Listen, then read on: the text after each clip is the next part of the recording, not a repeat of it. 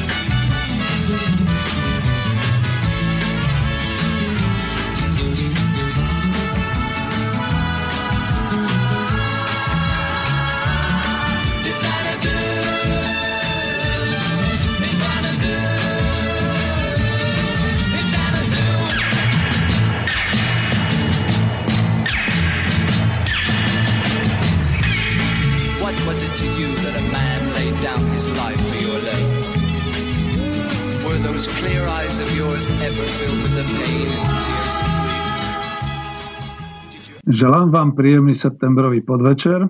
Milé poslucháčky a vážení poslucháči Slobodného vysielača Banská Bystrica. Spoza mikrofónu vás víta Peter Zajac Vanka a začíname reláciu Ekonomická demokracia číslo 43. Ešte stále až v takom letnom tóne, lebo je nezvyčajne teplo, takže tie hmly z avíza, ktoré boli, mali byť aktuálne na toto obdobie roka, ale ešte sa nekonajú a tak to potom trošku v avíze viac vysvetlím. Ideme technicky spoluprácou Bratislava Bystrica a pomáha mi priamo z Bystrice Boris Koróni, takže ahoj Boris. Ahoj Peťo, ahoj, uh, počkaj chvíľočku, lebo sa mi tu niečo spustilo a nie som schopný to momentálne vypnúť. Dobre, už sa mi to podarilo, takže príjemný dobrý večer alebo podvečer aj tebe Peťo a takisto aj poslucháčom v tejto chvíli, takže uh, dobrý podvečer všetkým. Ďakujem veľmi pekne, e, takže dúfam, že bude táto počuteľnosť ako je teraz a že mi môj sused teda nezapne nejakú rušičku. Ako to Koho občas... máš suseda, prosím ťa? No, slávneho to nášho e, pána poslanca Šebeja. Áno, ja o tom síce viem, ale nemusia o tom vedieť všetci poslucháči, takže je ja. dobre, dobre vedieť, že máš za suseda Františka Šebeja. Áno. Že by, že by on púšťal nejaké rušičky? Neviem, ale väčšinou, keď s Igorom vysielame a Igor robí technika, idem zo Skypeu, tak sa to potom nejako začne kaziť a ja vždy hovorím, a rusi, rušička už bola zapnutá. A, ale jasné. to je v pohode, takže aspoň je vidno, že sa o nás zaujímajú všetci a nie len tí, ktorí nás počúvajú, aj tí, ktorí povinne počúvajú a teda budem pokračovať v takomto pozdrave, že vždy zdravím pri počúvaní priaznivcov tejto relácie, lebo ich mám, nie je to síce početná skupina, ale veľmi e, čulo s nimi komunikujem, cez maily aj sa stretávam, ale nie je to vidno samozrejme na tých, na tých návštevách.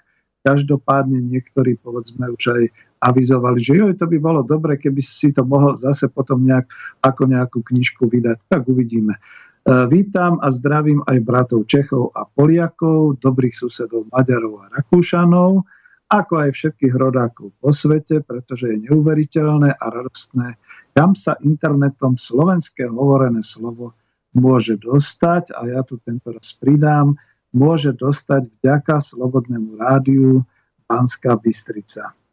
No, budete môcť zvolať, aj keď teda viete, že tie moje relácie sú tradičné, skôr také osvetové, ale ak budete mať chuť, môže to byť kontaktná relácia, zavolať na telefónne číslo Pozor, Bystrické, čiže 048 381 0101 a budem rád zase, keď mi necháte takú polhodinku na nejaký rozbeh témy a vždy, keď bude pesnička alebo niečo, tak samozrejme. e, budete hovoriť.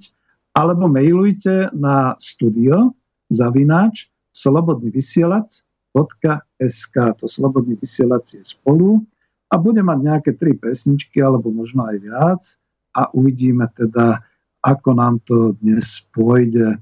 E, pre istotu sa ešte raz Borisa opýtam, či je dobre počuť. A či áno, môže... áno, všetko ide, dobre počuť, dobre. takže samozrejme môžeš ísť na to a ja len pripomínam, že teda sú k dispozícii maily, je k dispozícii Uh, prepáč, je k dispozícii naša internetová, internetová stránka, takisto aj naše telefónne číslo, zopakujem 048 381 0101, takže e, týmito cestami môžete sa nám ohlásiť, vážení posluchači, a položiť Peťovi nejakú otázku, alebo teda sa podeliť s nejakým názorom vo vzťahu k téme, ktorú bude rozoberať, takže toľko z mojej strany.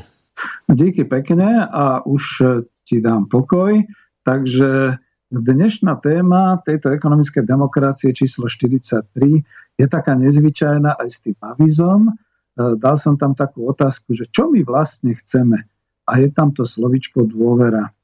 A dal som túto tému vzhľadom k tomu, že e, vlastne aj v tej knižke Coop Industria jedna kapitola je venovaná dôvere ako motivačnému prostrediu a zistujem, že naozaj je potrebné trošku sa o tom pobaviť a podiskutovať aj na ekonomické demokracii, pretože tá dôvera všeobecne nejak sa vytráca aj z komunikácie, aj z takých tých nejakých spoločenských a ekonomických vzťahov. A ja nie som ani psychológ, ani sociológ. Veľmi rád budem, keď niektorí zo sociológov, s ktorým som už hovoril, alebo aj z psychológov, by povedzme navštívil reláciu a bol by hosťom, že by sme sa pobavili na nejaké takéto témy vzťahové viac. No a než teda začnem, to som si už minule chystal, pretože e, v Číne, to trošku akoby odbočím, v Číne e, bolo to celosvetové stretnutie všetkých tých lídrov, Führerov sveta G20 a my tu máme v tej zvučke pesničku Legend of Xanadu od skupiny Dave D, Dozy a tak ďalej. A ja som sa potom dozvedel, že to slovičko Xanadu, čo som vždy dával ako rovnítko, že to je v Mexiku, e, niekto niekde, a vidíte, práve za to je dobrý Google a internet, e, mi tam v podstate nahodil, že to nie je žiadne Xanadu v Mexiku, ale že to je Žandu, a že to Shandu, to je tá provincia v Číne, ktorá je dneska veľmi vyspelá, veľmi modernizovaná, veľmi moderná a vlastne stretnutie G20, tých všetkých e, svetových e, lídrov sa konalo práve v tej provincii Xandu, dokonca aj v tom meste. Takže vidíte, my keď púšťam, púšťame túto zvučku, tak to tak trošku robíme aktuálne, že svet sa točí presne okolo e, týchto nechcem povedať regionov alebo miest, ale okolo tohto pojmu. Takže legenda o Xanadu, kde bolo všetkého dosť, kde bolo všade zlato, kde boli ľudia bohatí, ale prosperujúci a milí k sebe, tak to je to Žhandu v Číne a pomaly je to aj tak pravda. No, e, chcem pokračovať ďalej v tom avíze. E, ja som si naozaj to avízo vytvoril trošku také, ešte som nevedel presne, čo by malo nadviazať na tie témy ekonomickej demokracie 42, prípadne ešte 39 o inštitúciách. A chcel som trošku teda nadviazať na tie relácie s tým, že chcem už ukončiť takúto veľkú tému okolo toho prostredia, okolo tej tvorby inštitúcií ekonomickej demokracie. A tu som sa skoro až tak posťažoval, že dnes často pracujeme až s priveľa informáciami a s priveľa takým tým informačným, s takouto homlovinou, ktoré vytvárajú taký ten zmetok, takú hmlu. Po prípade nemáme vyostrený obraz toho, čo robíme a čo robia iní. Ja to stále myslím v hospodárstve, ale aj všelikde inde, napríklad v politike, kam smerujeme, kam nás smerujú iní, ako to vonku v úvodzovkách vyzerá a trpíme, trpíme takým, no, trpíme. No. Je to taký komunikačný hluk, ktorý potom vytvára nepochopenie, nejasnosti, domýšľanie, nedorozumenia, e, zlé rozhodnutia, ale potom samozrejme aj nedôveru. A ja stále hovorím o práci a organizácii práce, budem to potom ďalej vysvetľovať, ale to kľúčové slovíčko, ktoré potom všetci tí moji učitelia, tí mágovia v riadení ekonomiky, teda mágovia v manažmente definovali, je to slovičko dôvera. Toto je asi to najdôležitejšie. No a keď ste sa pozerali na to avízo, tak ste tam videli E, niečo, nejakú budovu, ktorá je v mle a potom je tam také žlté, skoro by som povedal až také zaslepené žlté okienko s nadpisom dôvera. A to je tak trošku také symbolické k tomu, že často sa hovorí a ľudia hovoria slepá dôvera. A ja by som chcel dneska rozobrať troš, trošku hlbšie ten pojem dôvera, ale v nadväznosti práve na ekonomické a pracovné záležitosti, nie na také psychologické. Každopádne ešte teraz v úvode, aby som sa vyhol prílišnému zovšeobecneniu takýchto rečí o dôvere, kde tá hlavná parketa je u sociológov a u psychológov, skúsim to znova tak rozdeliť na také štyri vrstvy, na také štyri úrovne. Keď sa pamätáte, hovoril som ešte v reláciách v minulom roku, že je dobré urobiť také tie vrstvy od organizácie cez región, krajinu až celosvetové. Takže teraz by som to tiež to tak pomenoval a potom už môžeme ísť bližšie na túto tému.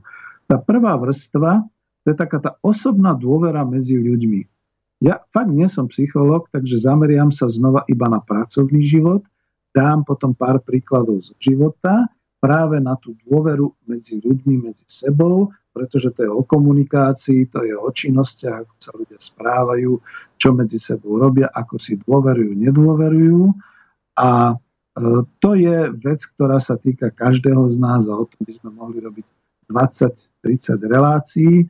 A možno to aj niekedy bude nejaká téma, ktorej sa ujme skôr sociológ a psychológ, ale nie ekonom ako ja. To je tá prvá vrstva medzi ľuďmi. Druhá úroveň, to je dôvera v pracovnej organizácii. Práve u takých tých manažerských mysliteľov, ako bol Handy, to je Angličan, Covey, to je Američan, Drucker, to bol Američan a všelijakí ďalší. Tam bolo veľa, veľa takých tých jej ich výskumov a prác vysvetľujúcich práve princíp dôvery ako ohromne motivujúci a pomáhajúci princíp v pracovných vzťahoch. A mne tu ide naozaj o taký nový prístup na pracoviskách, pretože sme hovorili o inštitúcii kolektívneho vlastníctva, teda zamestnaneckej samozprávy a toto bude dôležité. No ale aby som to nevynehal a komplexne už potom povedal a dopovedal všetko, treťou úrovňou je dôvera v spoločnosť, dôvera od obce cez celú krajinu až po globálny svet. A e, ani tu príliš nechcem ísť do tejto úrovne, pretože to je skôr otázka pre politológov, pre geopolitických expertov, určite niekedy za Romana Michalku pozvem alebo niekoho, čo by sme aj niektoré takéto veci rozoberali, ale súvisí to aj s tou súčasnou spoločenskou situáciou.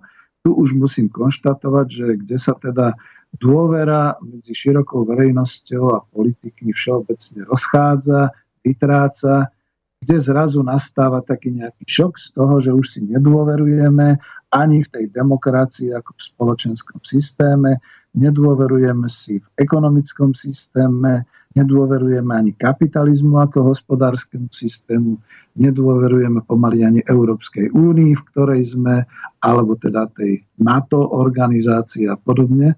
A samozrejme, že o tomto hovoriť by naplnilo niekoľko relácií za sebou a predpokladám, že možno keď otázka tak bude týmto smerom, nie, nie som schopný odpovedať úplne exaktne a zasvetene, ale môžeme sa aj o tom pobaviť. No a tá štvrtá úroveň, to je taká tá dôvera v inštitúcie A viete, že v týchto reláciách v lete som tu mal inžiniera Adriana Ondroviča, ktorý hovoril o inštitúciách kapitalizmu. Ja som mal potom jednu reláciu o inštitúciách, e, ktoré sú v ekonomickej demokracii, práve teda o tom kolektívnom vlastníctve, o zamestnaneckej samozpráve alebo o hospodárskej samozpráve ako takej. Teda ide o dôveru vo firmu, v podnik, dôveru vo finančný systém, dôveru v banky, v menu, dôveru v trh a v súkromné vlastníctvo, v globálne trhy a aj o tom sa dá povedať, aj keď samozrejme tá moja osveta by chcela byť hlavne o tej dôvere na tej úrovni číslo 2, čiže v tých pracovných vzťahoch a v organizácii. No a aby som si udržal takúto linku v ekonomickej demokracii a posunul naše vnímanie dôvery ako prostredia a motivácie kolektívnom vlastníctve výrobných prostriedkov. Skúsim začať odtiaľto. Každopádne, e, pretože to bude potom z tej definície Charlesa Handyho, musím povedať, že dôvera v angličtine, v angličtine je to confidence, myslím, alebo assurance, dokonca som sa dočítal aj credence a tak ďalej, faith, fiducia, má to rôzne pomenovania, ale v tom manažerskom slovníku to bola hlavne tá confidence. Toto bolo dôležité.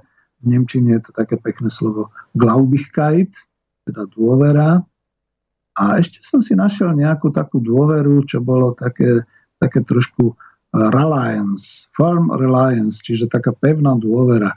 Toto všetko, hlavne kvôli tomu uvádzam, že samozrejme používam z českých a slovenských prekladov anglické vzory a niekto si to môže nájsť na internete, pozrieť sa, skontrolovať si.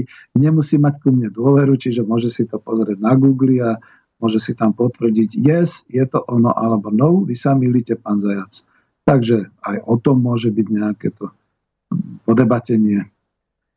No, k tomuto, e, pretože chcem sa dostať naozaj k tej dôvere, musím ešte spomenúť jednu vec a oddeliť to. Oddeliť e, dôveru ako teda taký princíp a takéto prostredie v organizácii hospodárskej od takej spoločenskej.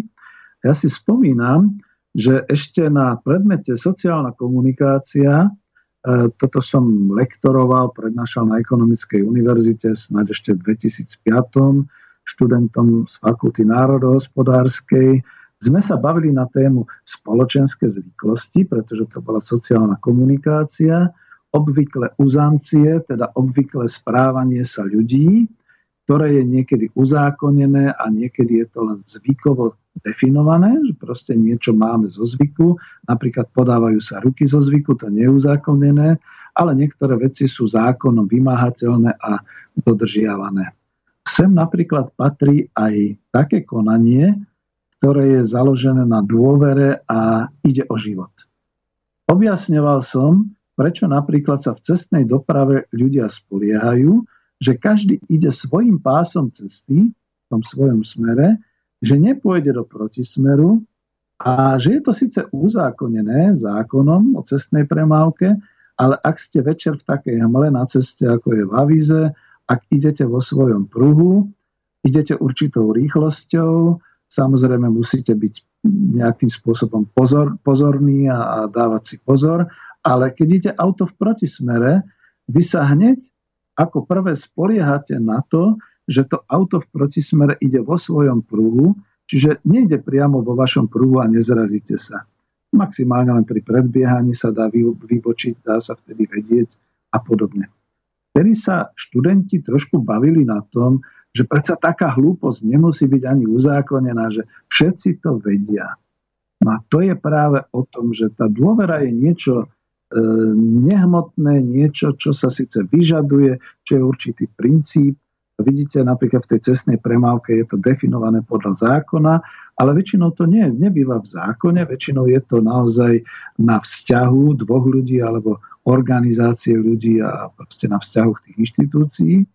No a trošku zase raz smutne skonštatujem, že toto všetko som školil v roku 2005 ja pevne verím, že tí študenti, ktorí dneska sú už určite v nejakých tých funkciách v hospodárskom systéme Slovenska, to dodržiavajú, ale smutný som povedzme naozaj z toho, že určite žiaľ Bohu odvtedy zahynulo na našich cestách veľa ľudí, pretože buď sa teda spoliehali na takú dôveru a tá nebola dodržaná z druhej strany od protichodného nejakého auta a Takto to je celkovo s dôverou a s rešpektovaním zákonov. A nie len u nás, aby sme nehovorili iba o Slovensku, ale celkovo vo svete.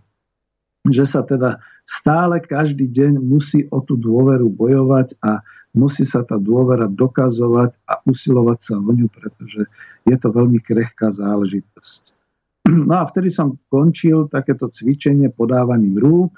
Ľudia nerozumeli, čo to je, že prečo, že však čo to je za sociálnu komunikáciu, ale vysvetloval som, a bolo to samozrejme niekde, to a nemám z vlastnej hlavy, podané, že je to taký určitý skoro až atavizmus, taký určitý spoločenský spôsob komunikácie, ktorý vznikol v časoch staroveku a možno ešte praveku, keď, teda, keď sa dve bytosti ľudské stretli, nemali k sebe dôveru, nerozumeli si, nehovorili rovnakou rečou, možno pochádzali z rôzneho prostredia, ale aby sa nepozabíjali hneď a aby si tak trošku našli nejakú tú cestu k sebe, tak e, si podali ruky a tým pádom sa presvedčili, že ten, koho stretávate, ten, s kým sa teraz stýkate, nemá v ruke zbraň a nepoškodí vás alebo neublíži vám. Čiže toto je taký prvotný úplne zvyk, že takto sa prejavuje určitá dôvera, povedzme naozaj aj tým podaním rúk. No a k tomu som sa chcel dostať naozaj, aby som mohol hovoriť potom trošku o tejto dôvere v hospodárskej činnosti a v hospodárskej oblasti.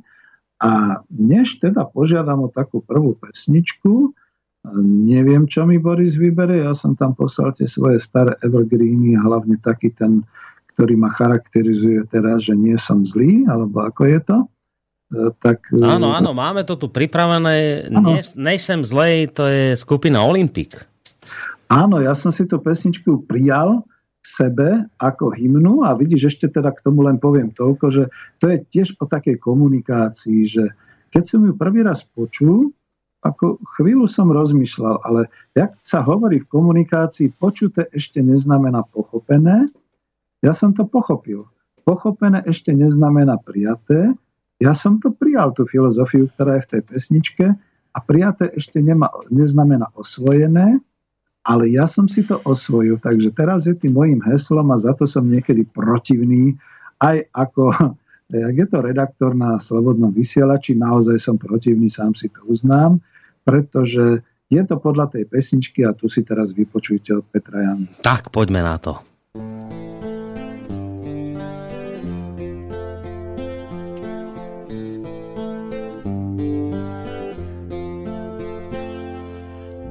Dělám, že se mě to netýká, v hlavě to občas zabliká. Zrcadlo hodně napojí a černý myšlenky a dělo občas zabolí. Starý rány už se nehojí shadow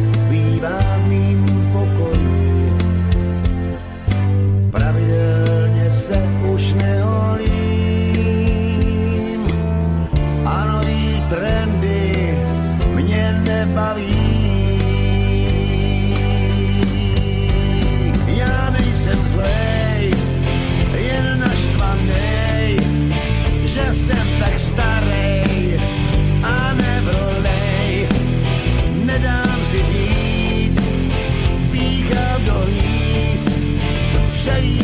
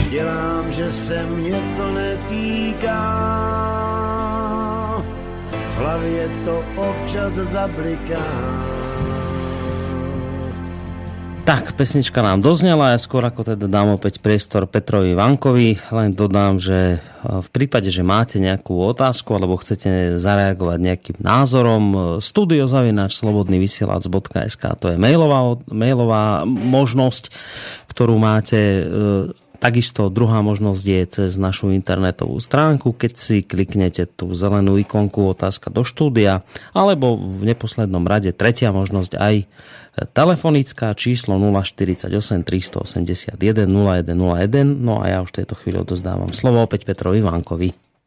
Díky pekne no k tej pesničke, že ja som si ju osvojil tak, že nejsem starej, sem jenom zlej a protivnej, pretože som naštvanej. No ale ešte sa opýtam aj teba, že keď e, si hovoril o tom zelenom, proste o tej otázke, čo sa to dať. To znamená, že normálne akože sa dá napísať priamo na stránku otázka. No, to teraz ano. zverejní, hej? Keď, e, keď si otvoria aj poslucháči našu stránku www.slobodnyvysielac.sk, tak myslím, že teraz neviem, nemám ju otvorenú, ale myslím, že v ľavom rohu je taká, také zelené tlačítko, že, alebo taká zelená ikonka, že otázka do štúdia mm-hmm. a na, to, na tú ikonku, keď kliknú, tak vyplnia meno a dajú tam svoju otázku a príde nám otázka aj takýmto spôsobom ku nám do štúdia a ja čo si všímam, tak mnohí poslucháči túto možnosť využívajú. A výborne, no tak povzbudím aj tých svojich, lebo ten môj okruh poslucháčov, o, no to tvoria to skôr ľudia, ktorí si to vypočujú z archívu a e, naozaj povedzme niekedy skôr komunikujeme cez maily a ono je to také, že napríklad teraz som bol v Rožňave a poslucháč Eduard, okrem toho, že teda e, získal jednu z posledných kníh Coop Industria, ktoré ešte mám. Neviem, či ju ešte vôbec štúdio e, Slobodného vysielača má. E, a bol potešený, ale tiež sa presne na to pýtal, že nestíha sledovať, skôr si to dáva do archívu a počúva to odtiaľ a niekedy potom tie maily, no tak tie maily potom poslal priamo mne. A Niekedy tá komunikácia je naozaj taká, že napríklad minule v relácii som na začiatku, ktoré, ktorý som venoval teda tej e, kurdskej enkláve Rožava v severnej Sýrii, tak som tak trošku povzbudil svojich ex-kolegov, ktorí sú dneska už v DAVE 2, že by proste zavolali alebo informovali, aká je tam teraz situácia, ak vedia pretože ty si mal vynikajúcu reláciu, ale nechcem ťa ťahať do, do relácie v tejto chvíli, len mal si vynikajúcu reláciu naozaj o tej kurdskej otázke. A ja som tu Rožavu vyťahol práve kvôli tomu, lebo to bolo aj ešte pred letom v ekonomickej demokracii ako vysielanie, že Rožava je taká tá prvá ucelená oblasť, kde sa uplatnil systém kolektívnej samozprávy, teda družstiev, práve u týchto kurdov sírskych a že momentálne tam prebiehajú e, súboje, je tam vojna. Kurdi sa z jednej strany teda ako bijú s ISIS jednotkami či s ISIL jednotkami a z druhej strany na nich útočia zase Turci, že ich nemajú radi a neviem, mm. A ja som tak aj trošku vyzval, že bolo by dobre vedieť, aká je tam tá situácia. No ono, ja som, ja, ja som samozrejme v tejto um, k tejto téme oslovil europoslanca Branislava Škripeka. My samozrejme môžeme mať na prácu europoslancov rôzne názory, neraz aj veľmi kritické, ale minimálne čo je teda sympatické na ňom, že sa o túto tému zaujíma. Čo je sympatické na tebe, že si tú reláciu počúval, to som veľmi rád. No a možno aj, aj pre túto reláciu by bolo vhodné, keďže teda ide naozaj v prípade Rožavy o, o, o, o takú samozprávu, o ktorej hovoril aj tento Branislav Škrípek, možno by aj pre potreby tejto relácie bolo vhodné ho osloviť, on je veľmi ochotný vyjadrovať sa. Čiže možno je to taká ako hodená rukavica, vieš, v tejto chvíli z jeho strany, že, že ak by si mal záujem, tak predpokladám, že on by nemal problém aj v tejto relácie vystupovať a nejak bližšie celú tú situáciu vysvetliť. Dobre, v pohode. Hej. Však práve o tom to niekedy je, že ja som skôr to bral tak integrovane, že niektoré relácie sa prepájajú a niektoré nie. Ale dobre.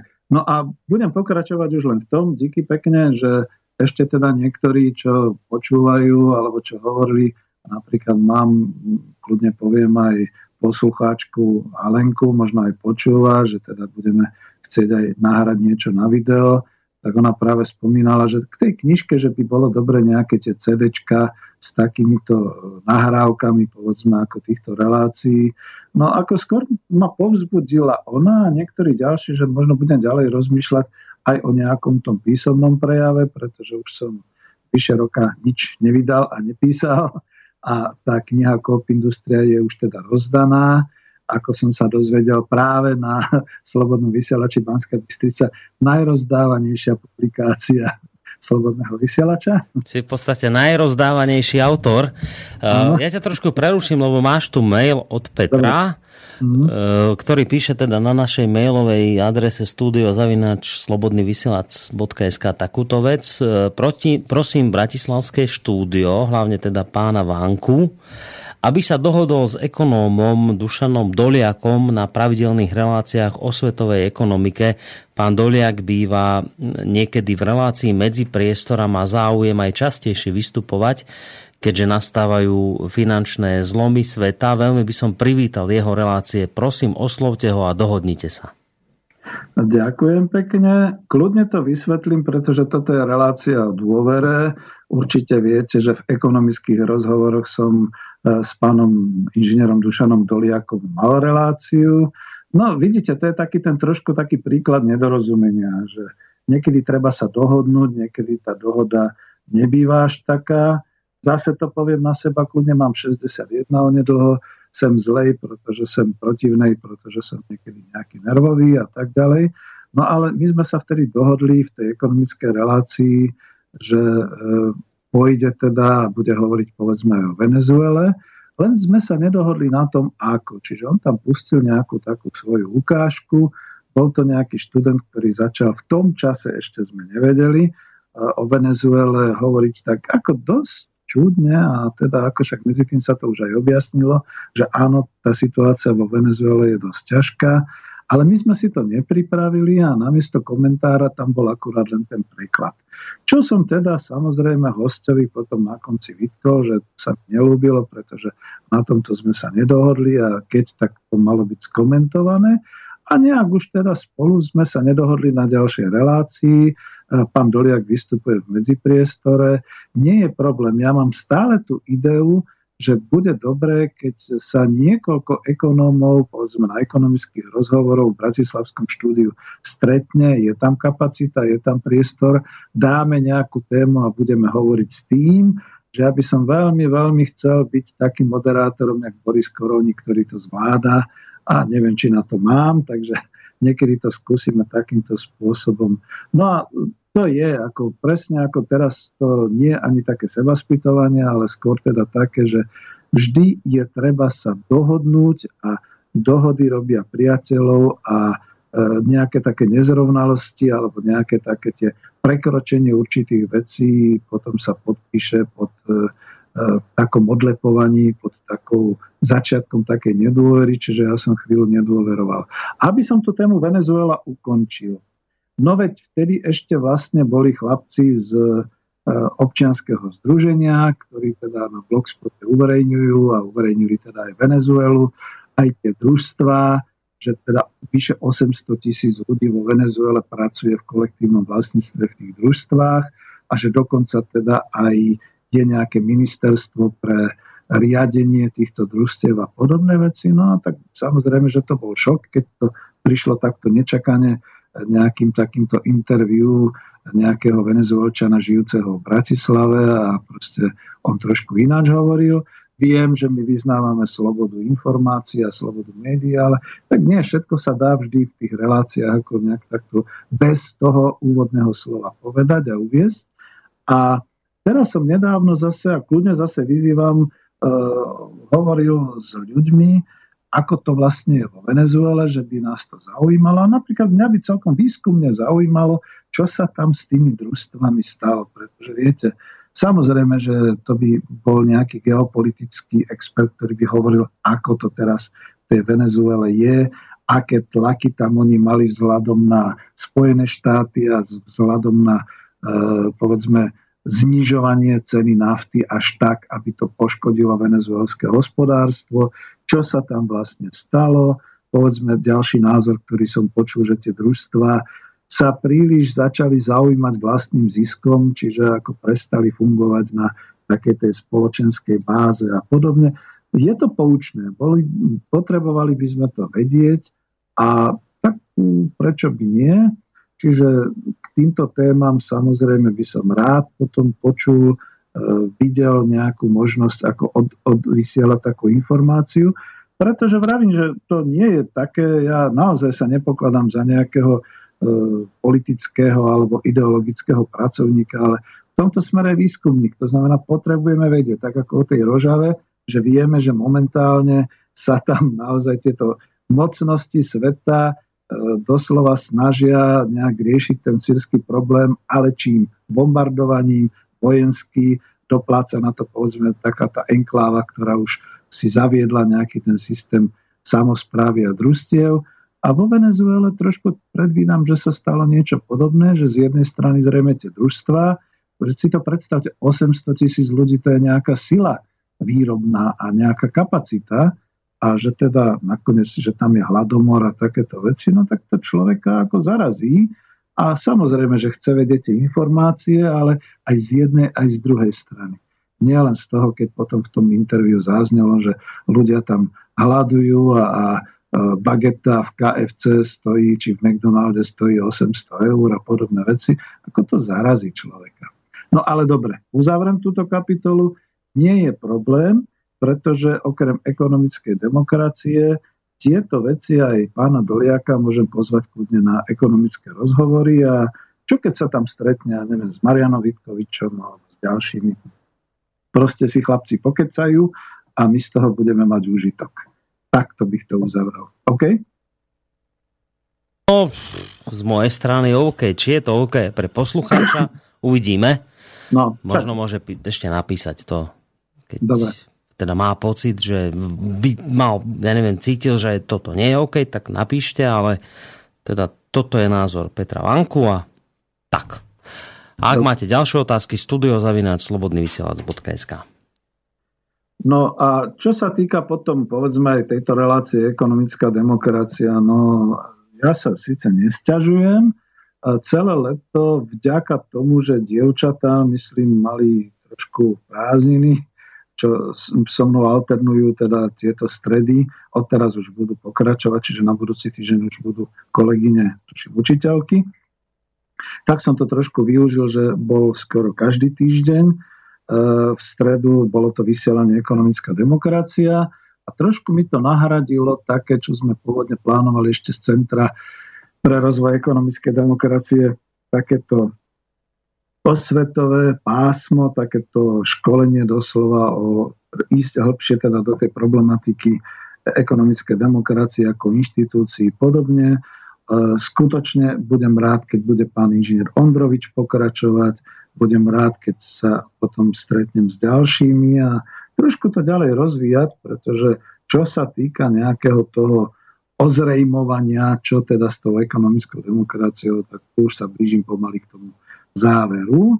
A čo ma teda najviac mrzí, že zatiaľ v Čechách trošku, ale na Slovensku takmer žiadna prax, žiadne družstvo na báze takéto samozprávy nevzniká, nevzniklo a človek potom je z toho smutný. Budem sa asi aj tomu viac venovať v praxi. Takže idem priamo do tej ďalšej časti, do tej úrovne 2, to znamená e, dôvera na úrovni ekonomických organizácií. A tuto také nejaké konštatovanie som si dal ešte z toho takého, robil som si taký nadpis, že ekonomická demokracia ako e, hospodárstvo fungujúce na mimoriadne palivo v úvodzovkách. Prečo, prečo teda ako to mimoriadne palivo? Lebo e, v podstate e, teraz ako keby som sa trošku vrátil ešte na začiatok ekonomickej demokracie, nemusia byť iba pravidelní poslucháči tejto relácie, ale že teda kolektívne vlastníctvo a zamestnanecká samozpráva, teda družstvo, to sú určité inštitúcie, spoločenské inštitúcie ekonomické demokracie. Rozvíjal som to v ekonomickej demokracii, tuším číslo 41 a predtým ešte takto trošku ma inšpiroval vlastne inžinier Ondrovič, keď hovoril o inštitúciách kapitalistickej ekonomiky, teda o firme, o súkromnom vlastníctve, o trhu. A keďže teda kolektívne vlastníctvo a zamestnanecká samozpráva sú inštitúciami ekonomickej demokracie, sú to spoločenské inštitúcie vytvárajúce predpoklady na takúto transformáciu, premenu kapitalizmu na nejakú inú hospodársko-spoločenskú formáciu, ktorá bude existovať po tomto kapitalizme E, sú teda v protiklade svojou existenciou a fungovaním e, voči súkromnému vlastníctvu a voči firme ako takej. A k tomu teda prilepím alebo poviem, že nie, že by sa už dneska nedali využiť takéto tie veci okolo dôvery e, v tomto systéme firmy a súkromného vlastníctva, lebo ono sa to aj využíva, a vlastne to bolo vyvinuté v 90. rokoch presne na to.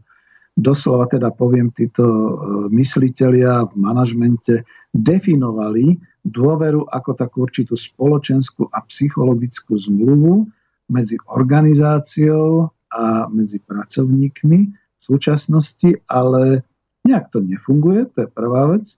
A za druhé, práve toto je to správne palivo pre zamestnanecké samozprávy, či už teda ako iné hospodárske samozprávy ľudí, čo ja viem, neviem to nazvať teraz, alebo ako družstva, ktoré budú založené na kolektívnom alebo celospoločenskom vlastníctve výrobných prostriedkov a teda na spoločnom hospodárení. No a prečo je to takým tým nevyhnutným palivom?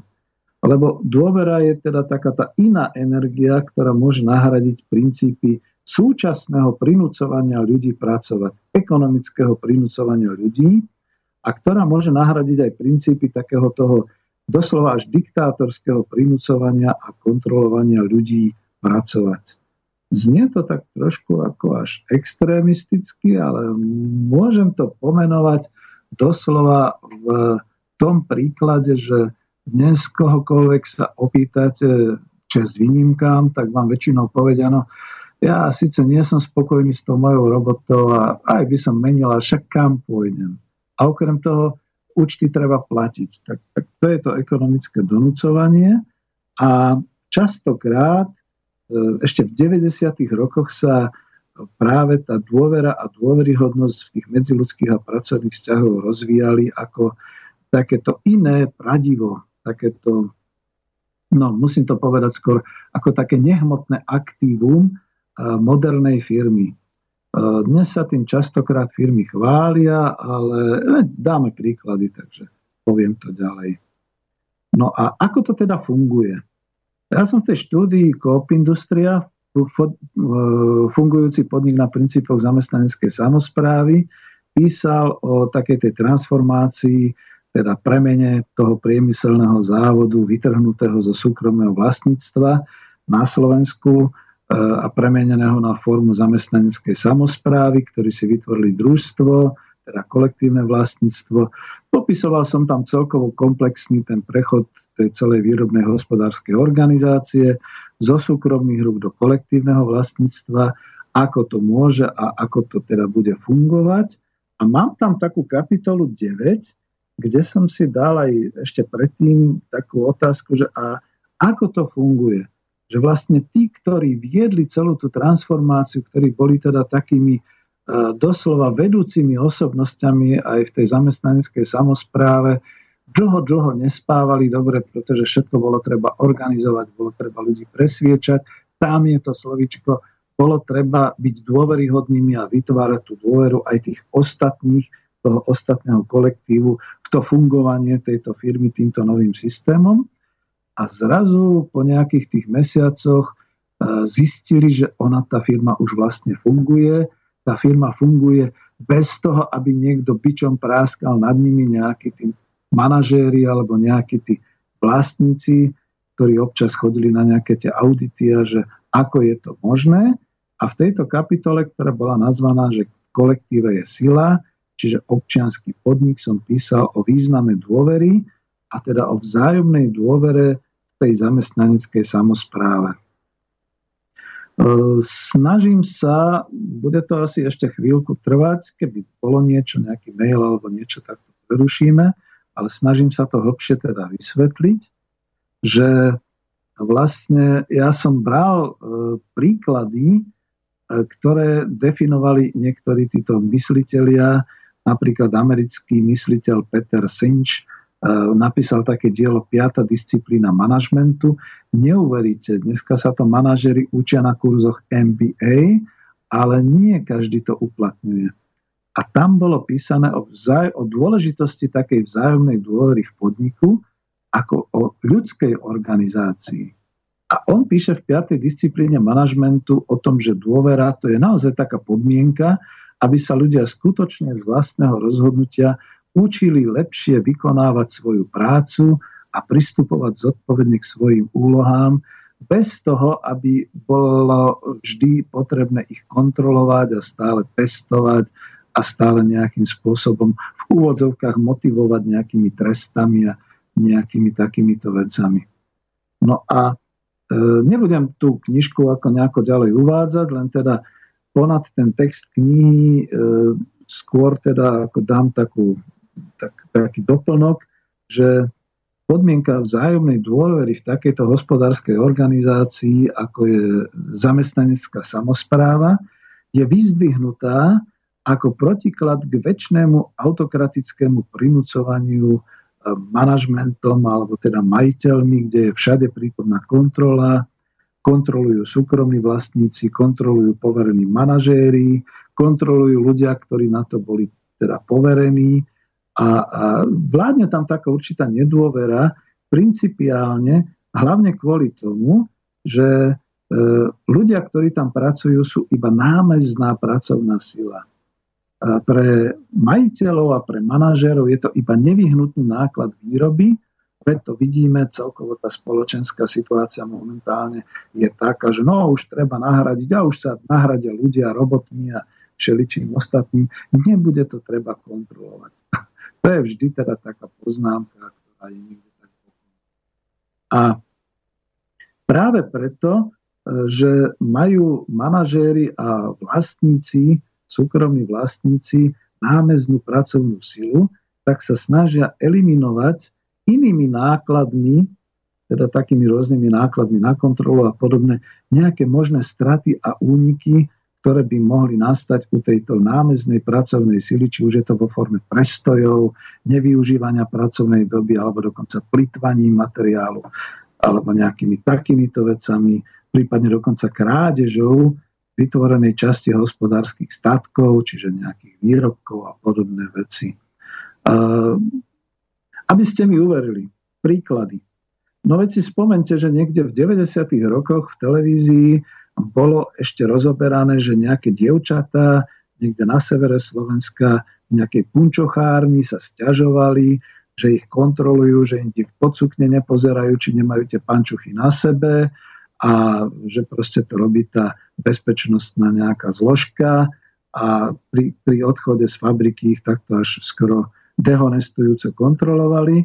No a mimochodom tá stiažovateľka, čo to vtedy v tej televízii niektorej dala, tak samozrejme prišla o prácu a manažeri tvrdo hovorili, že nie, nie, nie. A respektíve začali hovoriť, no ale u nás sa kradne a to je to. A to bolo v 90. rokoch. Čiže toto bola, to bol jeden príklad. A potom si spomente, že skutočne vlastne na tých pracoviskách momentálne tej kontroly je až až. E, môže to byť napríklad, že videokamery, čípové karty pri šoférovaní, GPS-ky. Ja sa pamätám, pri zavádzaní GPS-iek to bolo také, že všetci hovorili, to je optimálne, to už budeš vidieť, kam sa dostaneš a podobne. No ale potom zrazu došlo, že no a vy ste nejak veľa jazdili a vy ste, prečo ste boli tam a prečo ste boli tam? A zrazu ľudia zistili, hlavne teda akože e, ľudia, ktorí cestovali na služobné cesty, no že tie autička sú sledované, že tie loky tam sú a ten lockout, alebo jak sa to volá, že slúži aj na to, aby proste bolo presne možné zistiť, kde sa ten pracovník pohybuje, dokonca časy, dokonca miesta, kade chodí a podobne. A niektorým ľuďom to aj vadilo. Ako, ľudne viem, že boli povedzme finanční referenti alebo e, boli to finančné služby v bankách, že ten, keď išiel niekam, tak e, ako, iba od neho záležalo, že či tam príde o hodinu skôr alebo neskôr, ale samozrejme po návrate už mu to niekto skontrolovať a povedal, že no, ale tu ste sa flákali, tu ste mali byť a podobne.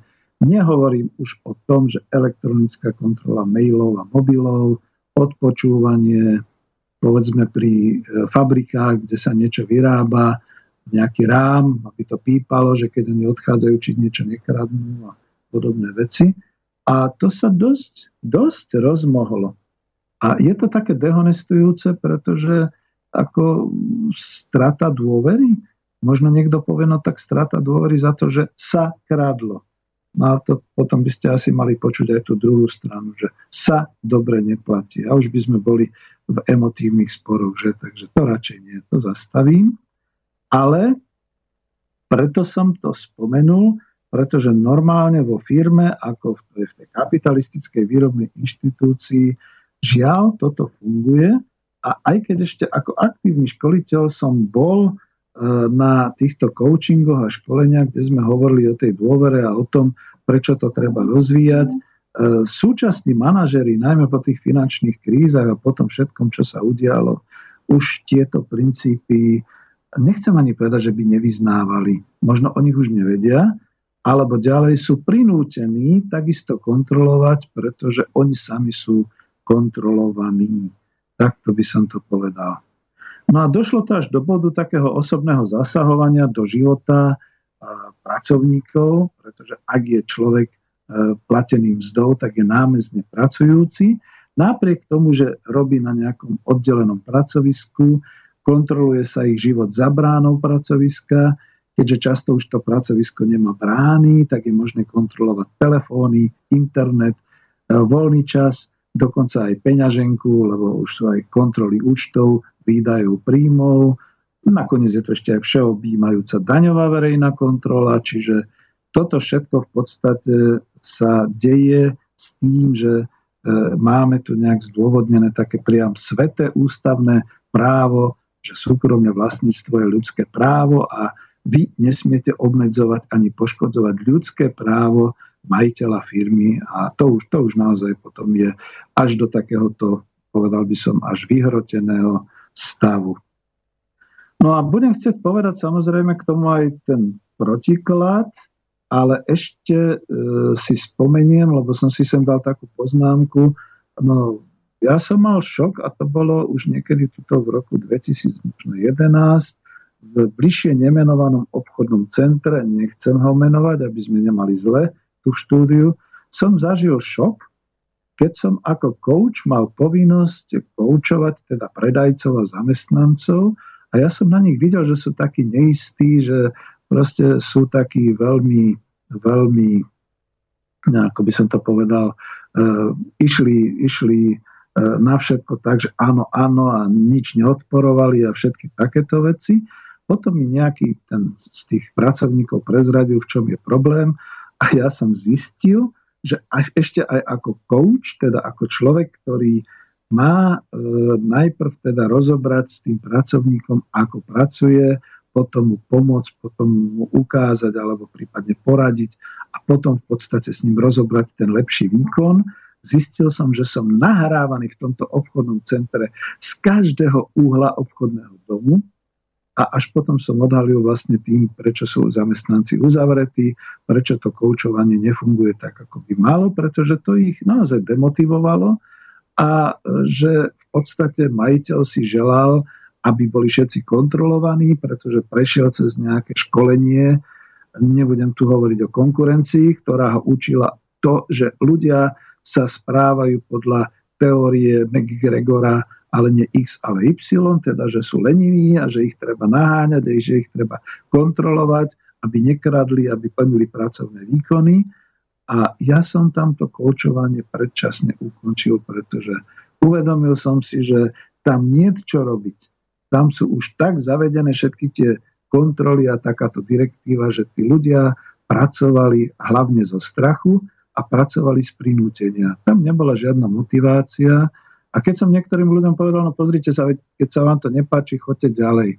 A oni povedali, no a kam? Za prvé nemám kam a za druhé účty treba platiť. Čiže toto je to ekonomické donúcovanie ľudí, definované tou všade prítomnou kontrolou a tým prinúcovaním. No a tuto, tuto to niekde zastavím, respektíve blížime sa pomaly k celej hodine, takže e, možno by som nemal pokračovať, ale predpokladám, že asi mail ani telefon nebol, takže boli? Neboli. Borisa sa opýtam a dáme pesničku. No, zatiaľ pozerám sa do mailovej schránky. Mail nemáme len od Petra, ktorý teda ďakuje, že si sa e, ako vyjadril smerom k tomu pánovi Doliakovi a že teda by naozaj bol rád, keby sa tento človek častejšie tu objavoval, takže toto je ešte mail od poslucháča. No a keďže ďalší mail nemáme, tak máme dve možnosti. Jednak vyzvať poslucháčov, aby písali a tá druhá možnosť je teda v tom, že ideme si, kým tak urobia, zahrať pesničku. Dajme pesničku. Máme no. tu niečo od Omegy, myslím. Áno, to som chcel, pretože to je tiež... Petroleum trošku... lampa. Uh, áno, hej to, niek- pre niekoho to bude novinka. Pre nás starších to je spomienka. Takže dajme petroleum. Tak lampa. poďme na petroleum lampa a po nej teda pokračujeme ďalej.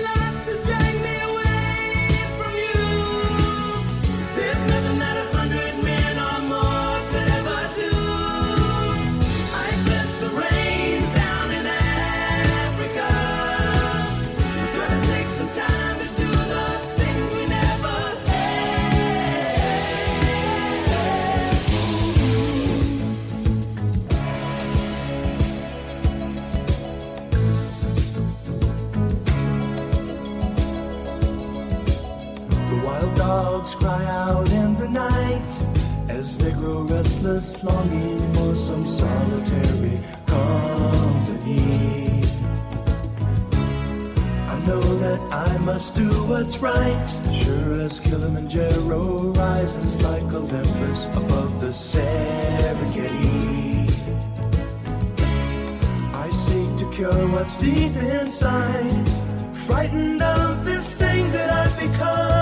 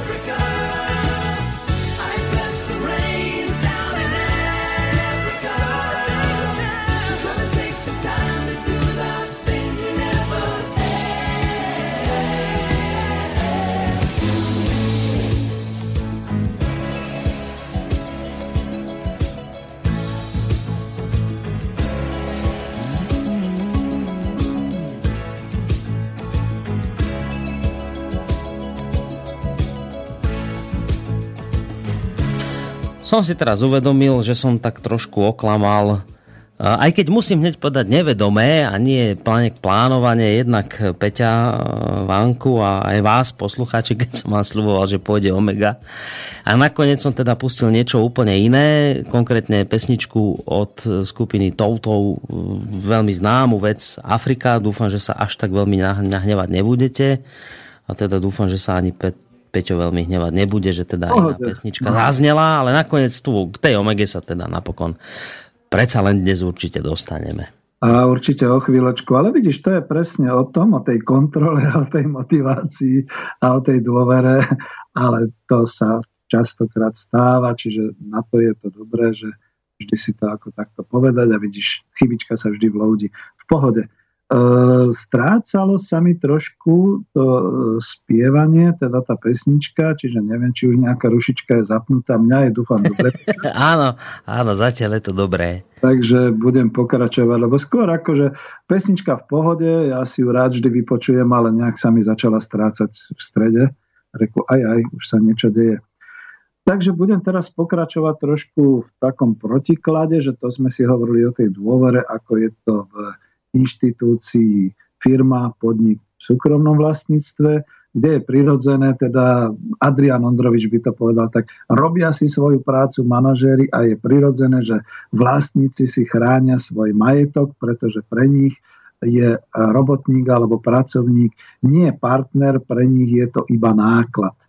A ľudia si strážia svoje náklady, pretože súkromné vlastníctvo je predsa ich naozaj ľudským právom a nikto nemá právo ich o to oberať.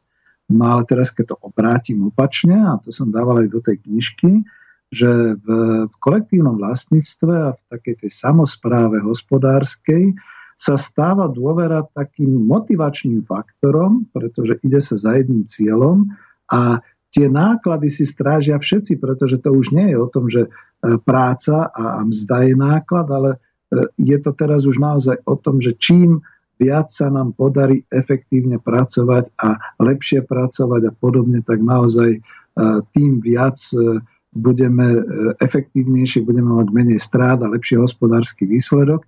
Takže tu no, nemôžem to povedať na nejakom príklade, pretože taký na Slovensku nemám, že to funguje. Ale ja som to dal aj do tej knižky, kde som to teda v tej štúdii takto popisoval, že v tých prvých dňoch zamestnaneckej samozprávy v Coop Industrii sa veľmi rýchle šírilo také nadšenie medzi ľuďmi, tam ich bolo okolo 200 alebo aj viac, okolo 300 pracovníkov, bol to veľký strojársky závod, že už nikto nebude nikoho otravovať nejakou kontrolou a väčšným e, dozorovaním, lebo veď všetci sme teraz už rovnoprávni členovia zamestnaneckej samozprávy.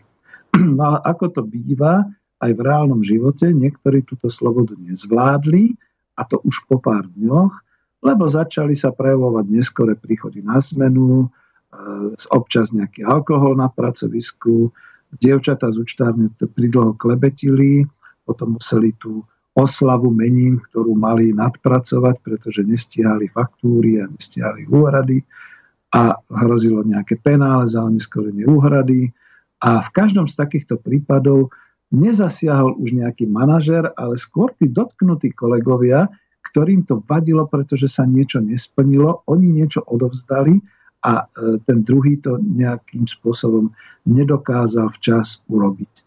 Čiže sa začali odohrávať nejaké slovné súboje, niekde to aj na dušičke zabolelo, keď bol niekto urazený. A bol to taký ten presne proces učenia sa disciplíne, cez, bez toho, aby sa nejak zjavne kontrolovalo, ale ľudia si to začali všímať medzi sebou. Niekto nehal odkrytú plechovku od farby, tá začala vysychať a druhý mu povedal, čo blázniš, vede tam ešte polovica farby, zavri to a tak ďalej. Čiže týmto spôsobom pracovný kolektív sám od seba dával do poriadku také občasné nedisciplinované úlety a chvíľku to trvalo, kým teda takáto dôvera medzi pracovníkmi nastávala a tí, ktorí ju porušovali, hoci aj na chvíľu, boli samozrejme za to už nie manažérmi, ale priamo tým kolektívom trošku e, poťahovaní.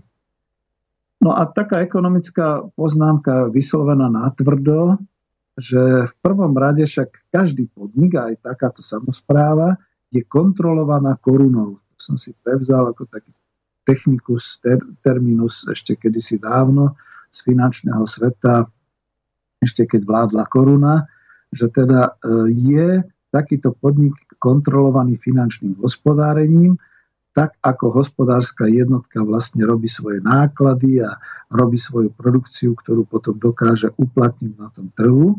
A tá tzv. kontrola korunou tu nie je emocionálnou vzťahovou záležitosťou, ani nie je nejakým násilným prinútením, ale je to tvrdé rozpočtovanie hospodárskeho výsledku má dať a dal celého podniku. A keďže sme ešte predtým hovorili, že teda je už samozpráva, tak nik z členov samozprávy nemôže uniknúť výhovorkou, že snažil som sa, ale nevyšlo mi to. Lebo to nestačí. To podotýkam preto, pretože taká tá dôvera v tomto zmysle je takou podobnou nadstavbou, ako môže byť povedzme tmelom v rodine e, možno aj dôvera, alebo láska, alebo proste ako taká priazeň. A s ňou to bude oveľa dôstojnejšie a radostnejšie, keď je teda tá dôvera na pracovisku, a bez nej to bude smutné, mechanické a bolestné, pretože potom bude človek znova robiť iba kvôli peniazom, kvôli ničomu inému.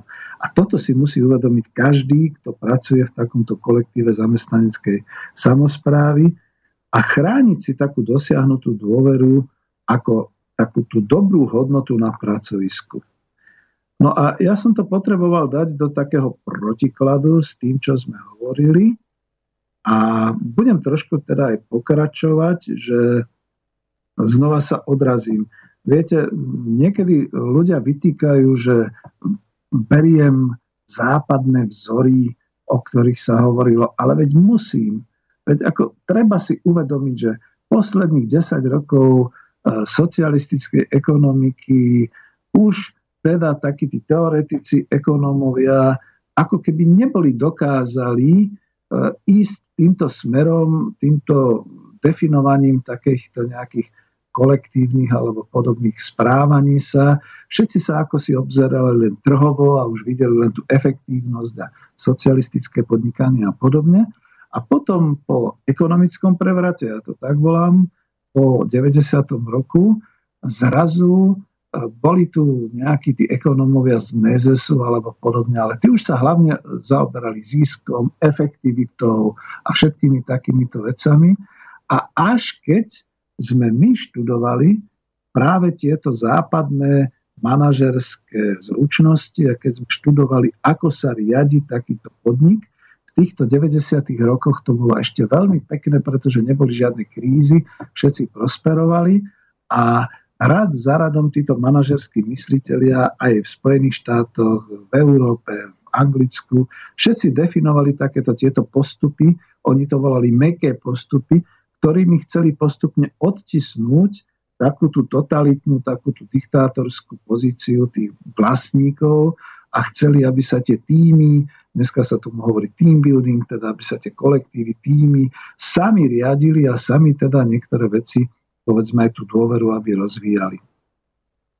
No a takto, povedzme, Američan Stephen Covey uh, uvádza uh, dôveru ako určitú nevyhnutnosť fungovania podniku, keď sa an, uh, zamestnanci angažujú a on doslova teda píše v takomto, ja berem z tej jeho knihy, 8 návyk k efektivnosti a vynimočnosti, to sú tie sedem návykov tých lídrov, vedúcich osobností. A budem to citovať, aby, aby to dlho netrvalo.